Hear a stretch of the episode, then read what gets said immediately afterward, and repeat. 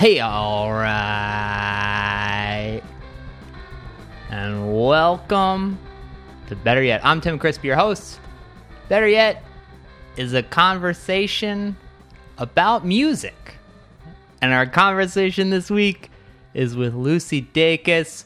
Will you look at that delightful conversation to share with you all this week? Hope this is finding everyone well, wherever you are.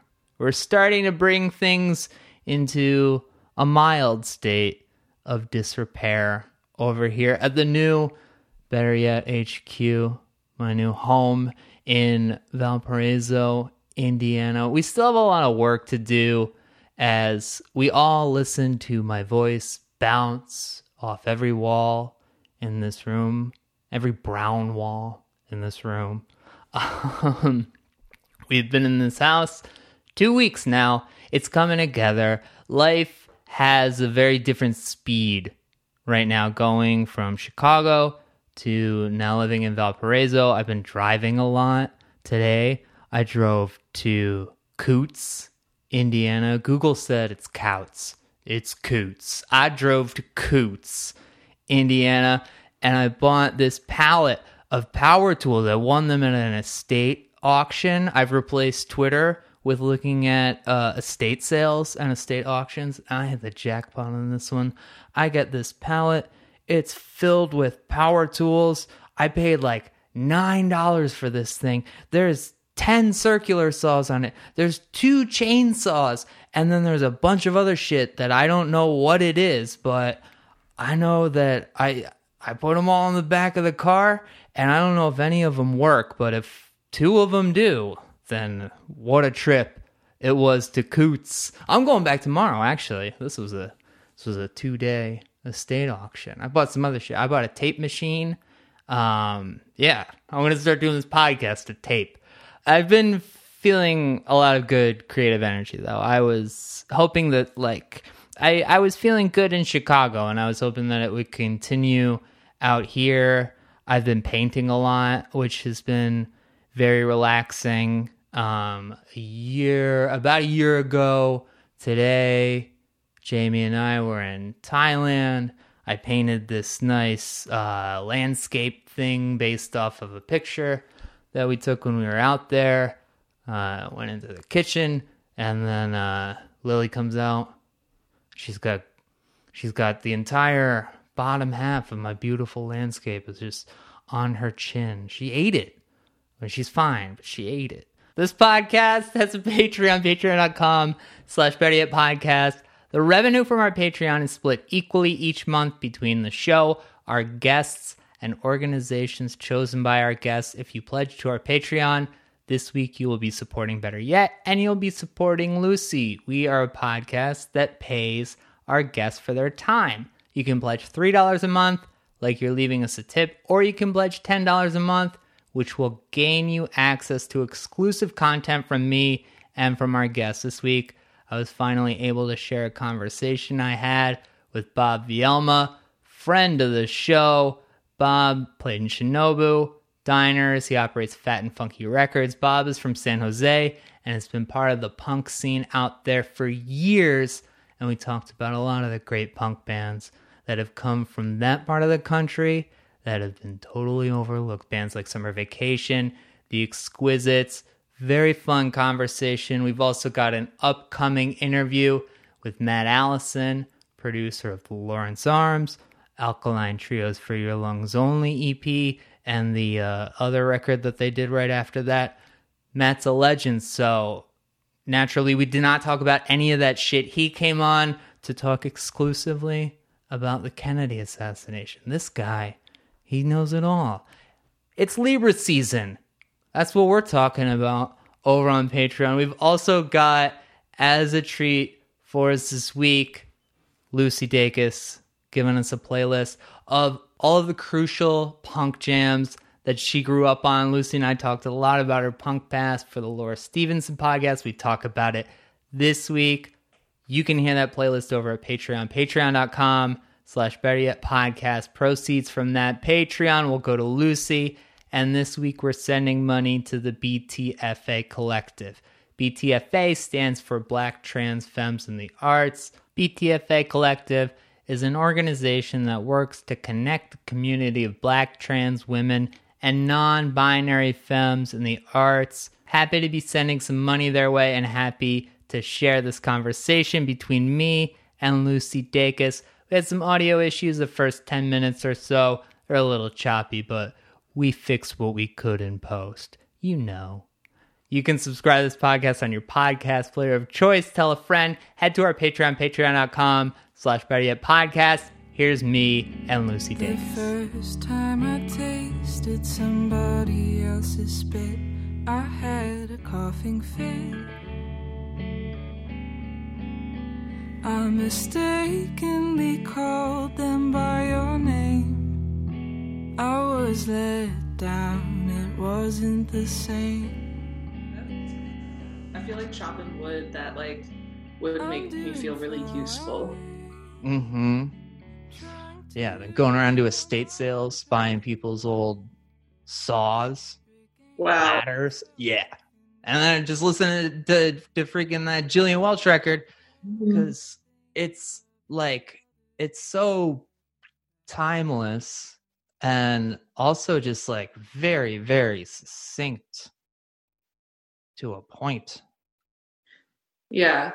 I feel like no word is misplaced on that record. And like in general, she writes so concisely. Yeah. Mhm. Like I don't know, I feel like she's cunning. Like I feel like her her writing is clever and yeah. I I feel like she's a modern great, but I think I'm not the first person to say that. yeah totally yeah she like she's got the she's got lines that just like really knock you over the that april 14th song just ends with the great emancipator took a bullet in the back of the head it's Yeah. Who would write that? She writes stuff that I couldn't think of. That's a thing that, in general, I really like songwriters that I'm like, I could simply not do that. Yeah, right? Like what? Where? How? I'm sure I'm sure the things like come out of your head though that you're just like, what was that? Where did that come from? Almost every time, I'm just like, what? Yeah. Because I don't have, like control over writing. Like it just kind of comes out like sneezing or something. walking around the other day and I was just like singing this verse to myself, and it had the words Bildungsroman and Insidious. And I was like, I can't sing this. That's too many syllables. Um, you got to keep Bildungsroman in. yeah. How many syllables is it Bildungsroman? Four syllables. I feel like I could make it work. Yeah, my my move with uh with Gillian sometimes is is listening to that whole record, but then sometimes I just do like the EP version where it's like the first track, that April 14th song, and then those last two songs, Mm-hmm. a Dream a Highway, like 14 and a half minutes, just the same. On planes a lot, and I haven't been on a plane in like, you know, since March. Yeah. But I listen to it on the plane and it calms me down. I have like specific records that I listen to on planes that help me out, like the Haley Heynderickx record at any time. It's my catch all record. Um, Grouper on the plane. Grouper on the plane sounds like a like a journey. Mm-hmm. It's really, uh, yeah, it's just really calming. It makes everything feel like it s- slows down, and I don't know. I can really kind of like dissociate in the good way. Yeah. So, um, one thing I like to to do when we start these things is just to kind of get like a vibe check going. How how's your day? How's your week? Like, how are you kind of existing in the current? Mhm. Okay, vibe check. Um, I'm doing okay. Um, my family's been going through some health issues, so Oh, no. with them, um, and that hasn't been very great. But I'm glad to have been around, even from a distance. yeah. Um, and things are kind of turning up. It seems. Uh, yeah, so kind of like stressful. I have been crying a lot, which is like kind of a thing that I come in and out of where I'll go like many months without crying and then I'll go like Yeah. every two hours for a week crying. And it's Wow. not a bad feeling. It's it's honestly more relief than anything. Um, but I've been able to notice it more in quarantine just because there's not much else to notice. Mm-hmm. Noticing way more about like how I act because I have no distractions. I think a lot of Mhm. people that too. Like I don't know, unburying like old trauma and like realizing that they have depression and Yeah. ultimately that's all good, right? So it kind of, Mhm. but probably good. Yeah. Yeah, it's probably good. Do you keep that perspective when you're within? Like, this is probably good. It's probably good. Yeah, I I'm like really quick to do stuff like that. Like be like, I'm suffering and it's for a reason. Mm-hmm.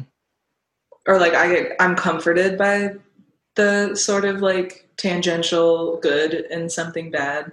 Yeah. Uh, But yeah, I also just kind of want to be better of like resting in badness because sometimes you can't like see what's good and I think it's a skill to be able to just like let yourself be defeated for a second, mm-hmm. rest in your defeat, like feel it fully. So that's something I've been practicing too is just like kind of lean into what usually I would think is like dramatic. I don't know Uh-huh. it's embarrassing to just like lay down and cry. Yeah. But I think it's good and it's not embarrassing because everybody's got to do it. And also, if you don't do it, it's going to come back in some other form that's like less uh, or more complicated. Yeah. Whenever you whenever you put layers on top of layers. But I I I- I know what you mean where you're it's like you're in there and it's scary and uh you want to get out quickly, but when you get out quickly, you kind of don't really like if you think about it like a room, you don't uh you don't really get a full uh full scape of like what the actual room is like before you get out. You might like look over and see something that's like, oh, well, while I'm here, like maybe maybe there's some shit to discuss. Yeah. You don't want to do a rush job on being sad. Like, that just doesn't work. I feel like, has that ever worked for anyone? No. Truly. So what do you what do you think helps you kind of like hold that perspective? I don't know. Sometimes I don't. Um, like I feel that way right now because I have perspective, and I think just knowing over time what it feels like to be down, and then how inexplicably you get out of it again. Just knowing like, oh, that happened before. It probably will happen again. Mm-hmm. You just have to wait. And um, there are like little things that help. Um, like I just take on a new hobby when I'm really depressed Yeah. even if I only do it for as long as it takes to forget that I am feeling depressed, then that's great. Um, like during quarantine, I've started kayaking. I do like watercolors. I uh, have been knitting a bunch. Yeah. I've got. I've been typing up my old journals. Um, Oh, nice. yeah, that has been a trip. So how old are these journals?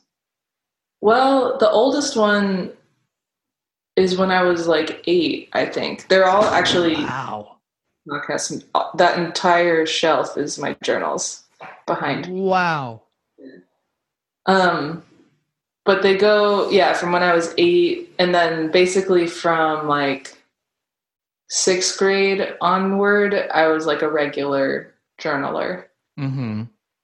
And I still am. I mean, I'll, sometimes I'll go like a month without writing, but it's usually like once a week I'll do a deep Mm-hmm. word barf. That's how it feels. It's like just scribbling furiously, like not finding out what I'm going to say until it's on the page. I'm in like high school right now, and it's really tricky. Yeah, tell me what's going on in the journals right now. Um, I like have just started to date the person that I ended up dating on and off for like five years, Uh huh. and it's bad from the beginning. Like, oh no. Know it. I hate to see it be like, dang, I was so blind. Yeah, it's the person that night shift is about. I'm like, oh, and I, I have no regrets because, like, clearly, what's the point? I have no regret. Um, but yeah, I'm just like, I was like, such a kid, and I just like wanted to have. I was like in high school. I was like, I should have a relationship. Uh huh. These like flirtatious things with people that are like kind of weird and I want like just a straight up partner. And that's not a good place to come from when it comes to like love. like Definitely. bad. And uh yeah, it makes me worried about what I don't see right now. Because Mhm.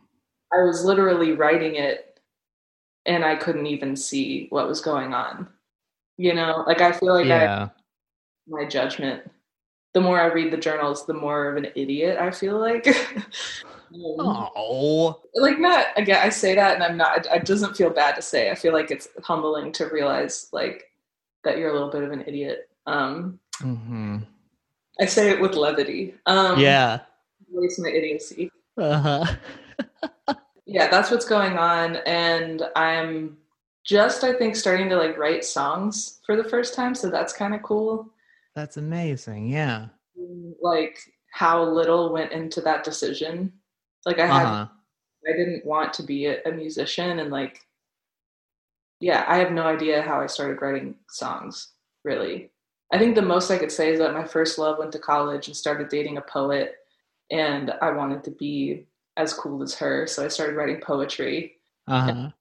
I guess songs too. Yeah. Not older girl, but yeah, she's very cool. I like and I'm cool with her. Uh huh. Yeah. There's like the um. I feel like the those those types of crushes are the ones that are just like impossible. Like it's almost like you know your cool older friend that you're just never you're never gonna be quite as cool, but uh, you kind of do a lot of mimicking. hmm Yeah, it was. I guess like ultimately it was inspiring, like the the jealousy, and it wasn't like intense jealousy. It was just like curiosity Mhm. about like how I measured up against someone, and I think that a different word for that is like yeah, inspiration or like a mentor, even though she didn't mentor me at all. Um, but like learning from somebody else's work. I don't know. I, I don't think that she has any clue that like that was meaningful to me at all. We like don't talk. Um, but yeah, I just wanted to measure up. Yeah. I think that's that's like one of those things that's like very high school, but it's also I think something that I still find like consistently. They're just like people that come into your life and they influence you in a way that's just like, man, I just want to be that everything. You Mhm. adapt a little bit. And Yeah, I like- feel like you're copying. It might feel obvious, but not Mhm. necessarily. I feel like I've never copied somebody in terms of like style or content, but I try to like walk the same path as people to see if I can. Yeah. You know? yeah, yeah. Um, like structurally, like, oh, this person wrote a three page poem. What if I wrote a three page poem? Or Uh-huh. this person wrote a one minute song. What if I write a one minute song? Um, so it's more about like the shape or like the assignment. Mhm. 'Cause There's no like teacher assigning you to do art once you're not in school. Right. And so just like watching other people for assignments is one way to get them. Hmm I tell you what, there's a 14 and a half minute song that ends Time the, Rel- the Revelator So Mhm. one chord progression. I I think that you could try and you could try and do that. Or Yeah. just cover it. I did recently write an eight and a half minute song, so Oh, I'm yes. working up to it. I always love long songs though. Like Night Shift is like seven minutes or something. Yeah. Pillar of Truth is Map on the Wall. They're all like seven minutes, and that's like not really for a reason other than I didn't get to the point yet. Mm-hmm. like when people write a one minute song and they said something in it, I'm like, wow, that takes such skill. Uh, because sometimes it takes me seven minutes to get to the point. Yeah, I think that like night shift is such a wild example because it's like it's the first song on your debut for Matador, and it's a it's you know released as a single. It's six and a half minutes long. That's that's bold. I just liked it. Yeah. the I I remember that I told it was our first time setting up a record with Matador, and was like, I think this should be the first song, and they were like, Well, I don't think like uh, that's a very good idea. And then Mhm. months later, they were like, Actually, you're right, which is like the best feeling when like a group of like older established people Mhm. tell you as a kid that you're right. Because I was Mhm. like, I guess 21 or something. yeah. Yeah. wild so much so much happened for you so quickly hmm right because you put out no burden and then all of a sudden there's i mean how how many people are knocking at your door very Um, quickly Yeah. Maybe like I think it was like 20 labels. Not all of them had like contracts in hand, but Mhm. um we put out I don't want to be funny anymore as a single and Yeah. I guess my email was like on my Facebook page and yeah, I just got emails from like managers and agents and labels and like I had no idea that that was how that happened. Mhm. Um, yeah, and it doesn't happen the same for everybody, but I was like completely overwhelmed and uh, yeah, did not know what to do. I was like, this is cool, and also not what I was expecting. And like, I have a nine to five that I like.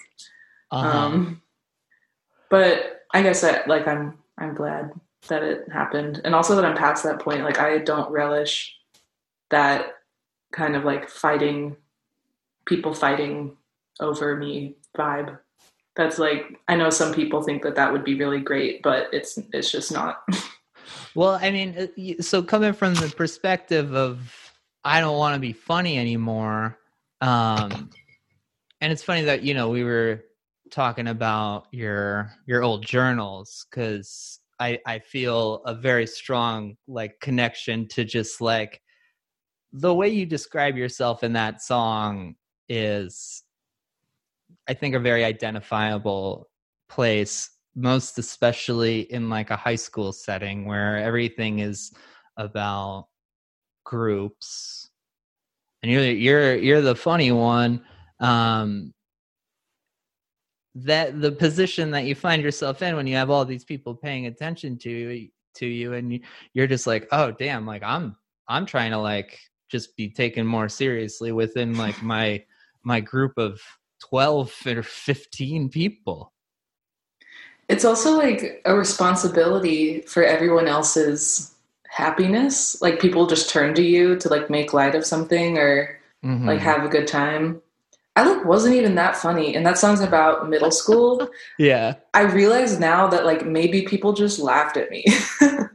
like I was in this group of I was in this group of girls that we were both were both we were all like two years ahead in math, so we were in the same like math class. Uh-huh. And all of them danced together and they were all like short and skinny and someone would text like the color that we would wear that day. Mhm. oh my god. Like i don't know who came up with that. It must have been on tv mm-hmm. one of us must have seen like mean girls before the rest of us. Mm-hmm. and yeah i like really wanted to be part of that group because there was some sort of like safety afforded by that like but then within it they would always call me like the quirky one because i was taller than them Mm-hmm. and i was heavier than them and like clumsier and Mhm. they would use me as their like go between between the boys. Like I'm the one that Yeah. like connected them to their 1st Mhm. boyfriends, which was like somebody that you'd sit next to, and like Yeah. it was a big deal if you held hands in sixth grade. Like, what is a boyfriend in middle school? Um, but yeah, like that. I, I've realized that I thought I was the funny one because that's what people said, but I think I was just like sticking out a little bit. Sure. Did you break up with all of those boys for your friends too? Occasionally, Yeah. yeah. Or the guys would just text them or text me to tell them. The guys would be like, "Hey, can you tell uh, Samantha that we're not dating anymore?" Because I'd be at the sleepover, like, "Oh my god, Samantha." Yeah. Um, Oh, jeez. yeah. And you're, you say in in uh, in Mother and I that you're an old soul. I think that there's something in in that too, where there's like a. Uh, I mean, I'm trying to give you a little bit more credit than you're giving yourself. I think that you have uh, that sort of like self assuredness that probably uh, people recognize and know that they can lean on you a little bit. But of the friends that I have who are like those who are leaned on, it's like the damn, I wish someone would ask me about how I feel every once in a while. hmm That's familiar. Yeah. Definitely. I mean, I have friends that do that now, but yeah, even since like second grade, for some reason, I was like the dumping ground for secrets. hmm I loved it because I got to know everyone's secrets. Yeah. Um, and that's like right about the age where you start to get a secret. You know, there's no reason to have a secret hmm before then. hmm And uh, there's hardly a reason in second grade. I, ha- I would have someone come up and be like, I have a crush on blah, blah, blah. And I'd be like, okay, I won't tell anybody. And that was like my coveted role. But yeah, it, it definitely was like one way for a long time, even like through high school. Um, I'd like to think I have like much more give and take, like adult relationships with people Yeah. now. Yeah. Um, but also the old soul line, like in ways I guess that's true. Like my family told it to me, but it was also sort of a weaponized, like, oh, you're an old soul from like older men when I was a teenager, Mm. like older guys trying to get with me or like date me and be like, yeah, you're an old soul, you know, you're different from people Mm. your age and like you understand me and you're mature, things like that. Um, It's It's- terrible. yeah, terrible. Watch out for that, whoever is falling for that. hmm hmm Well, I, I I I sent that song to to my sister. My sister's uh significantly younger than me. She's adopted. Um, Me too. yeah, I, I I read that. Um, and her mom, uh, my sister is is technically my cousin. Her mom, her mom passed away uh, about ten years ago, and I sent her that song, and there were there were many many things in there that uh, that I knew that she would take in. So I hope she's listening. cool. 'cause- Yeah. Hello to your sister.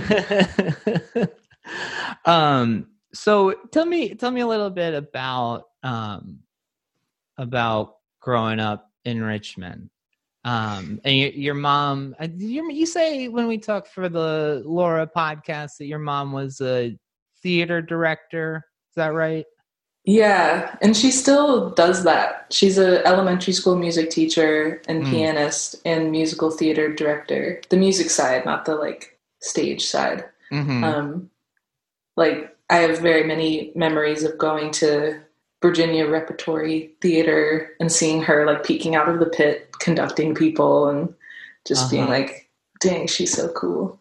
Um, she still is very cool, yeah but yeah. So that was like my major musical upbringing. That and church, and Uh-huh. so I always get like nervous when people ask about influences, which happens like most interviews, people ask about influences, and the real answer is musical theater and Christian rock, which Mhm. neither of which I'm proud to say, Yeah. um, and neither of which I feel like can be heard in my music, uh huh. and neither of which I listen to anymore.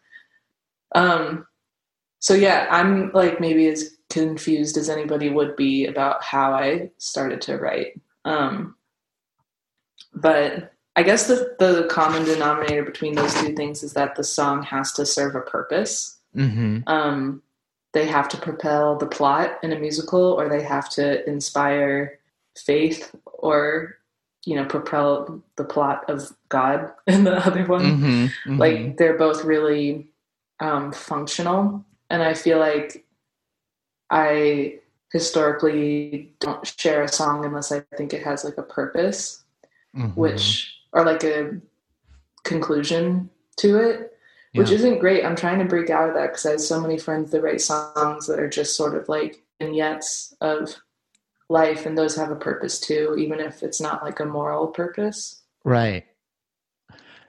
Well, that's um I guess that's an interesting spot to find yourself in because you're you're undoing a lot of just the things that are ingrained in you. Because when you when you talk about night shift being six and a half minutes long, you have to get to that point. The catharsis of that song is huge.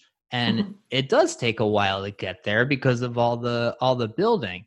That to me seems like uh there's a there's a bit of uh of non pop music uh influence that's that's underneath all of that hmm Yeah, I also really just like love movies, and so I feel like pacing is something that I mm-hmm. am aware of, and that's not like sonically, but like visual pacing. yeah. I feel like it carries over, and I can hear like other songs and songwriters that I'm like they probably love movies, yeah. this absolutely. cinematic writing. so our and and you went to film school right? So you were yes, you're proud very passionate. Hell yes. You, you're going to film school you got a nine to five and then all of a sudden you got a you got all these uh people trying to get you to sign to their label and you're like um well hey no i'm i'm, I'm down with this life that i got going right now. But but you ditched it. But what was your um all right. What what did you what did you want to do with film or i guess like what was your what was the thing that made you say oh i want to go to film school more than anything else I think it was a lack of decision because film contains everything. Yeah. Like film has music, film has performance, film has editing, film has visual art, film has costuming, it has uh, location scouting. Um, Mhm. Any of these things I would have loved. Uh, organizing festivals, that would have been cool. Um, pretty much any job, I was like, I'll just land somewhere that I like as long as I like the movie. mm-hmm. Um, but then I realized that I probably won't like the movie. like it's like yeah I'm kind of shooting myself in the foot by only wanting to work on things that I believe in because so many early jobs are probably like problematic rom coms and like Mhm. um, military propaganda and uh, or even just like yeah movies that I think are really bad. Um, I would have hated to contribute to art that I didn't believe in, which um, I think anybody could say that, and also like a lot of people have to swallow their pride every day to continue to have jobs. So like, I don't know. I probably could have done it, you know, but I would have not liked it, and I would think I would have preferred to work at the photo lab that I was working at than work on a shitty movie. Um, Mhm. also the industry is just so messed up like i mean the music industry has its faults for sure but i feel like the movie industry is even worse. And beyond that like we were i, I live with a group of musicians and people that work in music and we were talking about how the industry is bleak. And then i was like it's also not the coal industry. And it's like not um like the yeah military or the government. Like it, we have room industry. to do good or like our our footprint in terms of I guess like carbon footprint literally, but also like our uh, kind of like impact on the world can actually be positive when like entire industries are fully bad. So I've been Mhm. feeling like a little bit better just by thinking that other things are worse. sometimes sometimes that's just what you need yeah. we moved into this house and it's uh you know there there are a lot of uh things that we would do differently. And hmm freaking are you kidding me? I, I look blue right now because there's no overhead light in here. Uh-huh. but having having so many wrong decisions it's helpful to just be like oh okay i know what i want to do. That's great. Mhm. you start with just a yes or no question and then you can move ahead. So that that is good and i think that that's good perspective too for i mean it's impossible to not feel it coming out of everybody right now no matter what their uh, relationship is with music. If they're thinking about the music industry it's not in positive terms. Mhm. so yeah, not to like rest on our laurels of like, yeah, well, at least we're not them. But yeah, songs, fuck, like what could be better? yeah. Songs aren't so bad. I guess like out like I guess there is a lot of power in songs. Like I need to remember that too. That like it's not just all fun and like it's not a leisure activity. Mhm. Um, like songs shape people and also are weaponized and like useful, or they take up space when they shouldn't. Like it, it, really. I do feel like a lot of weight to what I make, and I think that that's okay to Mhm. recognize that like what you're doing either like is going to be powerful or destructive or simply like taking up space which is destructive Mm. Mhm. Yeah, I think that I think that no matter like what you're doing, that's good. But it's you know, I think it's a. I feel like you're really good at putting up certain parameters for yourself. For you know, the song has to state something, and also like it has to work towards something better. I think that's very good uh, thinking just for your job in general, how you're doing it. Um, so when you make No Burden, Collin and, and Jacob, they're hometown people, right? mm-hmm. yeah Collin Pastore and Jacob Blizard they were friends in middle school i met them in high school and when we just became friends the way we hung out was make music like i'd write a song jacob would play instruments and Collin would get his laptop and like Mhm. mic in his bedroom and we'd make songs like instead of going bowling or whatever Yeah. whatever friends do. um, and yeah, we're still doing it. And I've, you know, at this point met a lot of producers and engineers, and I feel like I struck gold. like For real. they're actually so good, and we just like communicate really well, or even like we communicate freely. Like sometimes we fight, but it's necessary to Mhm. the record. Like I feel really comfortable being like, no, fuck that. or like I feel and whenever they're like, I don't know, they they listen to me definitely. Like Mhm. they know that I'm uh ultimate boss. But uh I don't know, we'll defend our ideas in a way that I think to someone else would seem combative, but it's just like within the microcosm of our team. It's just how we do things. Um, Mhm. And I've seen Collin work with other people, and it doesn't get combative the way it does between us. But I, I actually like need that because I need to be able to. If I have an idea, I want to be able to defend it. I feel like Mhm. it sharpens the idea. Um, Yeah. And I also don't want someone to just be a yes man to me. Um, Mm-hmm. but yeah, they're both very talented people. Yeah. The like I think the constant challenge, especially if you have that relationship with someone where you you know that you're comfortable with each other, you know like what the purpose of the challenge is. Like, yeah, it's it's either we got to do something different or no, we're assured. We're our our feet are planted. hmm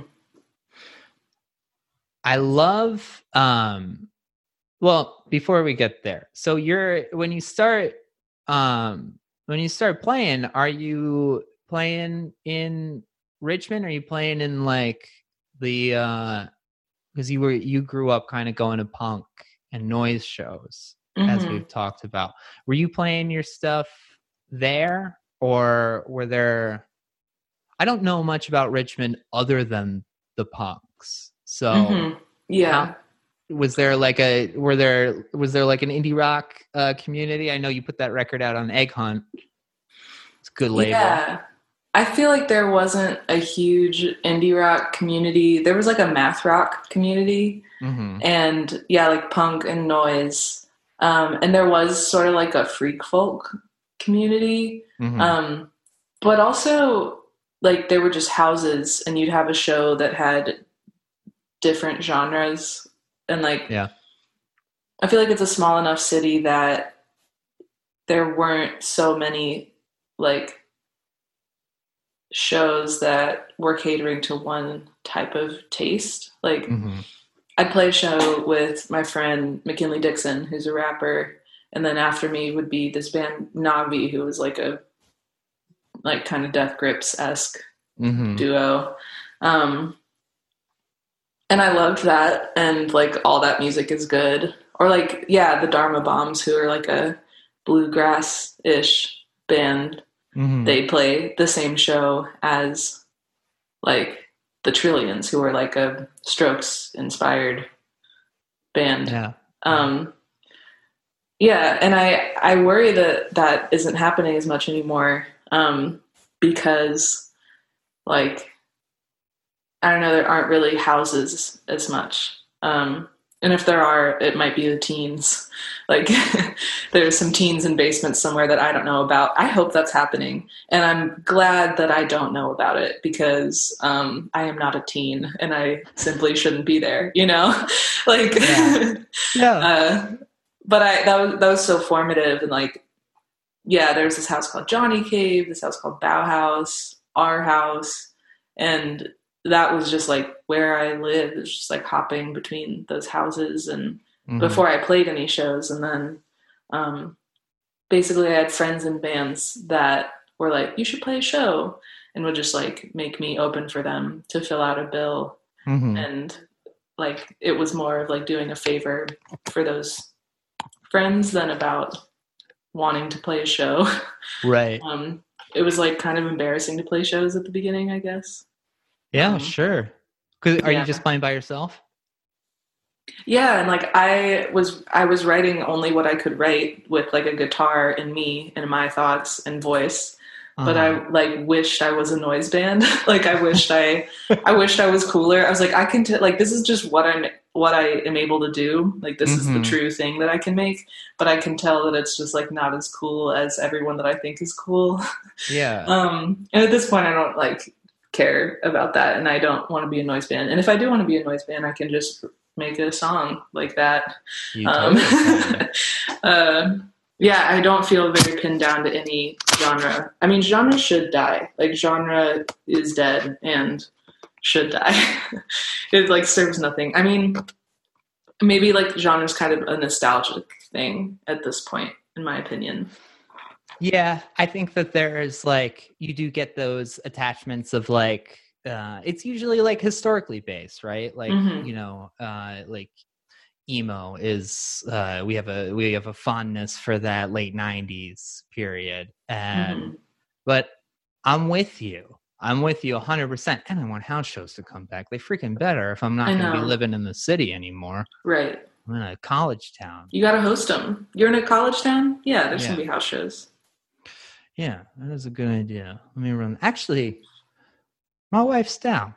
We should have shows here. I'm like, yeah, Yeah. really? That's a great idea. Yeah. I thought of that, but I didn't think you would think of that. Uh-huh. That's cool.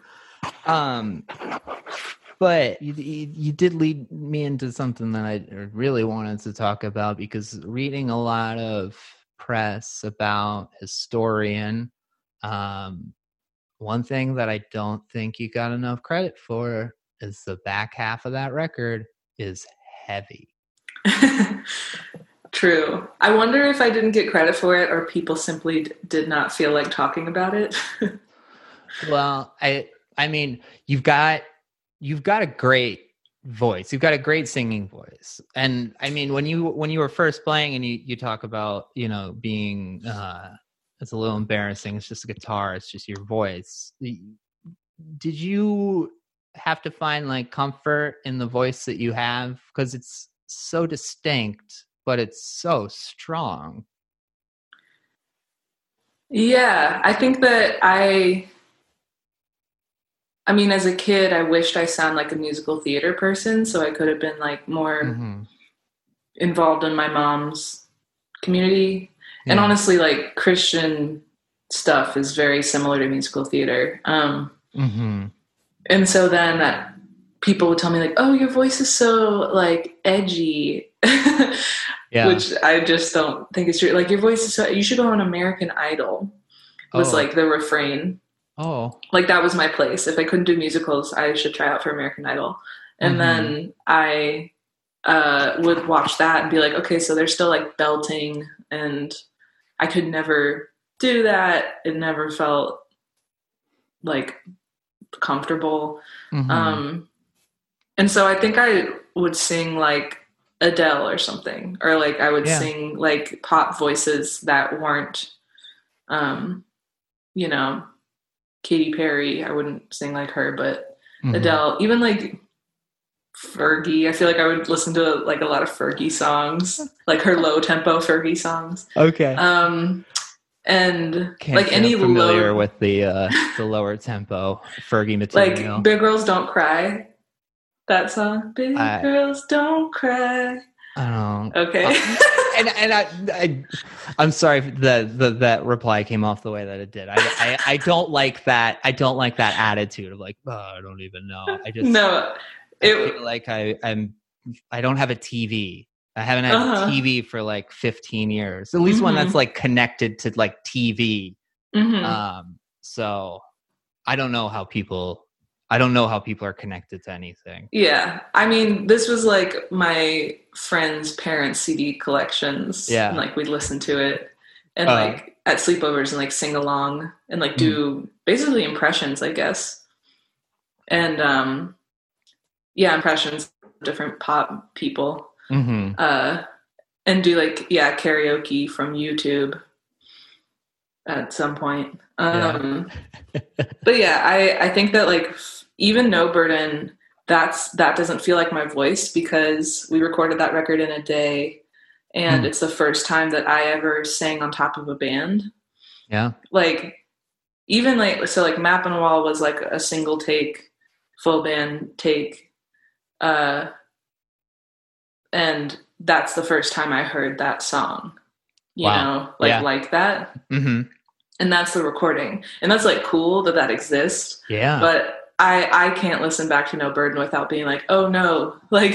right. Uh, I also feel like I sound a lot more southern, which is kind of cute. Um, Uh huh. but yeah, like Collin would say, like, "Hey, like, put some oomph into this," because I was singing so quietly, and what he meant was like volume, but I thought he meant like sass. Uh huh. And so there's some songs where I sound like sassy, uh, and I'm just like, I listen back and I'm like, I really didn't know what I was doing. I mean, Yeah. that was like, that was day one of being a recording musician, and that's my first record, and yeah, That's like badass, dude. I know that that's embarrassing for you, but that's badass. I'm I'm happy that people like it, but it is weird to when I listen back. I have a hard time just because I feel like a literal baby when Yeah. I listen to my voice, and it's weird that that's going to exist forever um, without people knowing the context of it being like the first day that I sang over a band. hmm Um, like it was some sort of like premeditated choice to have all that lilt and stuff. Like Right. I mean, I guess the fact is like that's how I sounded that day. And that's Mhm. like and I I am southern and like I have listened to like southern music and like Yeah. yeah, I don't know. I I do feel better about how I sound on Historian, but even that there's still little annoying things. It's weird to make something and it not be completely your own taste. Like I'm proud of it. I have no perspective on it though. Right. Like if I would like it if I listen to it. hmm Um my next record, I do think I like it. It's definitely like yeah, I probably shouldn't talk about that too much, but I like I, I feel best about this next record. That's good. That's the idea, right? Mhm. and i mean you gotta you gotta take stock in as as i see your your tooth tattoo i mean it's not just it's not just that uh you know 22 million people listen to night shift on spotify but you got you got Julien and you got phoebe two of the two of the greats they like you enough to be in a band with you That's true. yeah. It's that's been like the most growing thing. I feel like we're all so redundant about this cuz people ask like what have you learned? And it's always just like I've learned to accept myself and feel like emotionally held by my friends and uh-huh um Well, It's all- it all-. Oh, yeah.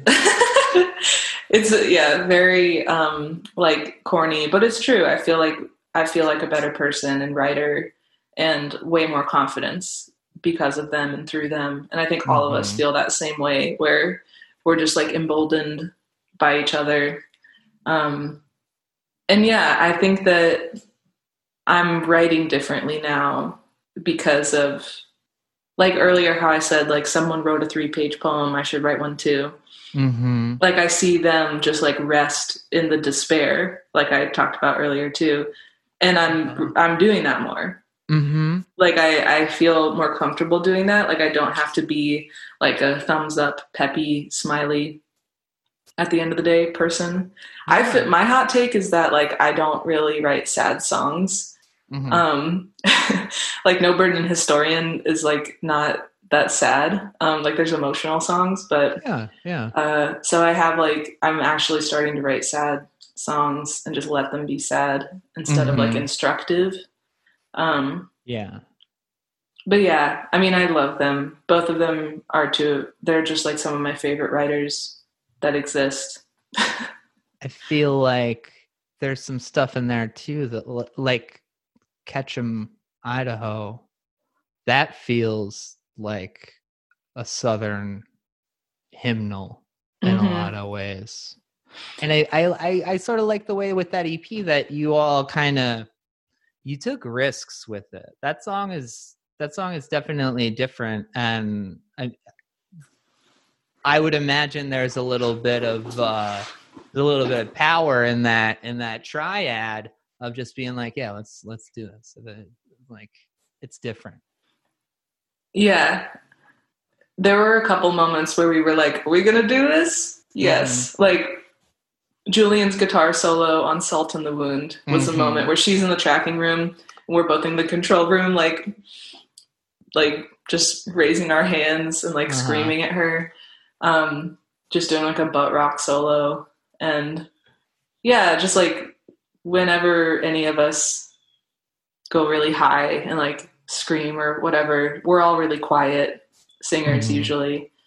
Um, yeah, it it felt like it didn't feel like taking risks because it felt safe, you know. Mhm. And like no one expected Boy Genius, so it's not like we had any expectation to contend with. We could just do whatever. Right. But yeah, I and I think that each of us would want the other two to have fun. Like hmm whereas like I don't prioritize like I personally need to have a lot of fun. I end up having a lot of fun. Um but I like wanted them to and they want yeah. So we were just making each other laugh and that ended up being a lot of the sonic decisions or just things that made us laugh. That's the that's something that you feel big time on Mhm. that EP. Um, you know, it, it's it's interesting. Um, I guess having listened to Historian pretty pretty heavily the past like week or so, it's like one of those records that the it feels like the time like sort of aged into it. And it reminded me a lot of that of that Gillian record too, where it's just like there are there are certain things that happen that we steps that we all go through just to like as people that we're we're redundant. We sort of like repeat ourselves. We eventually like, you know, things end, things fall apart. I guess like has I'm trying to put it into terms of just like everything that's like going on right now feels crazy. Everything that was going on fucking 2 years ago when that record came out feels crazy. But um you know that that perspective that you have on that record I think is is very very informed. That's why that old soul line like stuck out to me. It's just like there's a I think there's a a longer vision happening on there. You know what I mean? Yeah. I mean, I, my dad is somebody that has told me I had an old soul. And he has said, like, I could never write one of the songs that you've written. Like, how did you get to be wise? Like, I'm your dad. like, you got more wise than me. He'll say stuff like that. He's wise in his own way.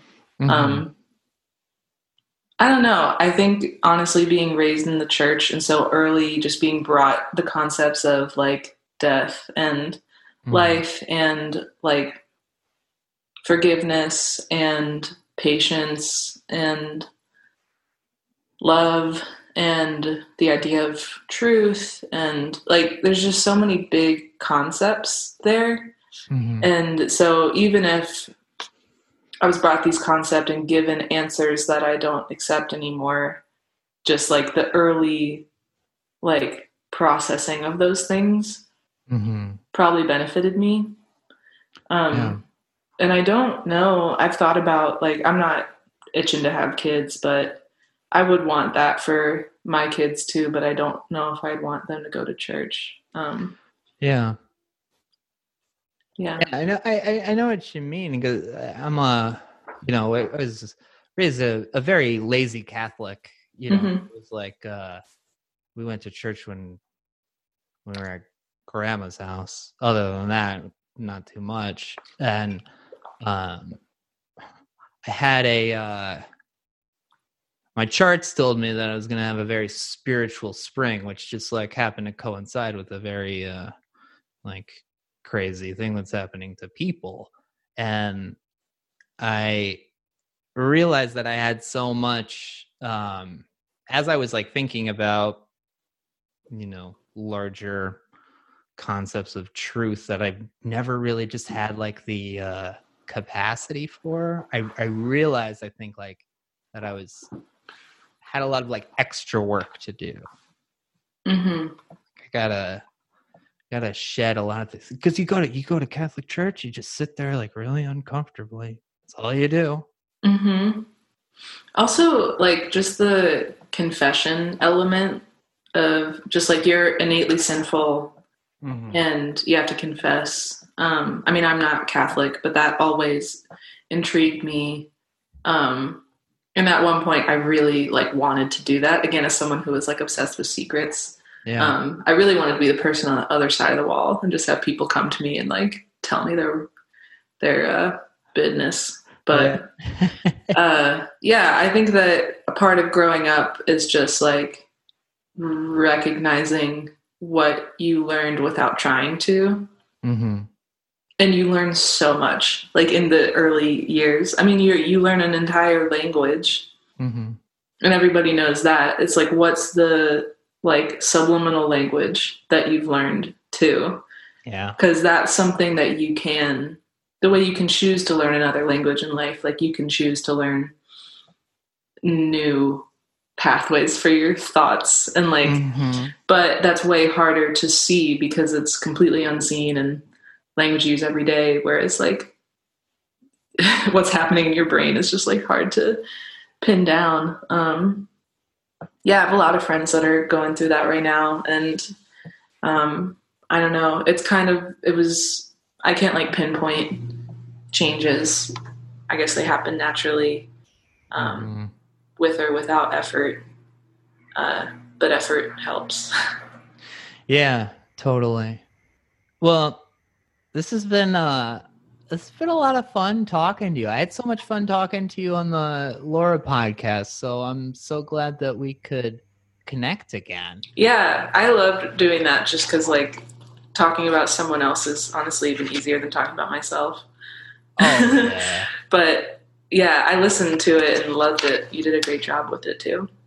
Thank you so much for that. I'll I'll send you that extra that extra check uh afterwards. um so so we ha- we have a patreon uh patreon.com slash better yet podcast and we do a revenue share uh where we split the money each week between the show our guests that's right we pay our guests to be on this podcast and uh and an organization of the guests choosing lucy um would you mind telling us about which uh organization we're contributing to today yes, um, you're going to give money to the BTFA Collective, which stands for the Black Trans Femmes in the Arts Collective. And I have their mission pulled up. The mission of the BTFA Collective is to connect the community of Black trans women and non binary femmes in the arts and to build power among ourselves. Um, and I know that earlier on this year they were paying bail for Black trans people. And um, yeah, I mean, go to their website because there's a lot that they're funneling into. I'm just scrolling right now. It seems like they're connected to the Okra Project, which is another really great organization. yeah Um, there's a medical fund here, Education Foundation. Um, anyways, I just think that they're doing a lot of really incredible stuff. Yeah, that's fantastic.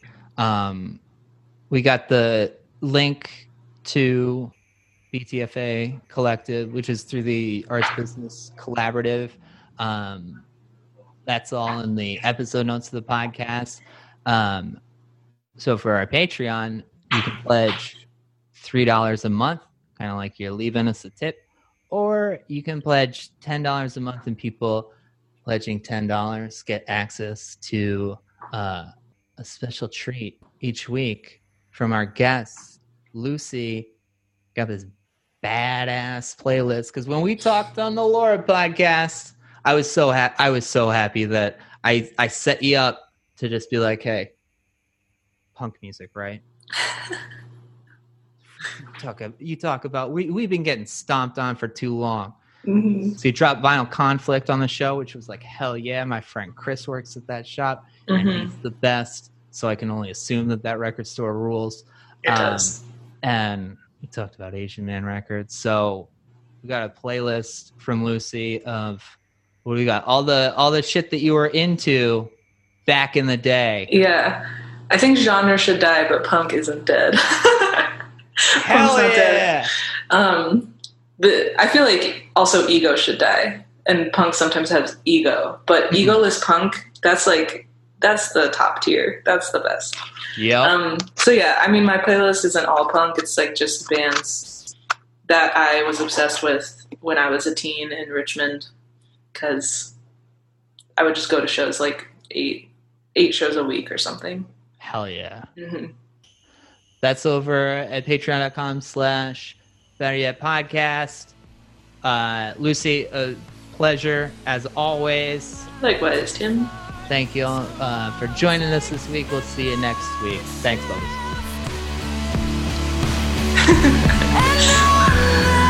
Have a good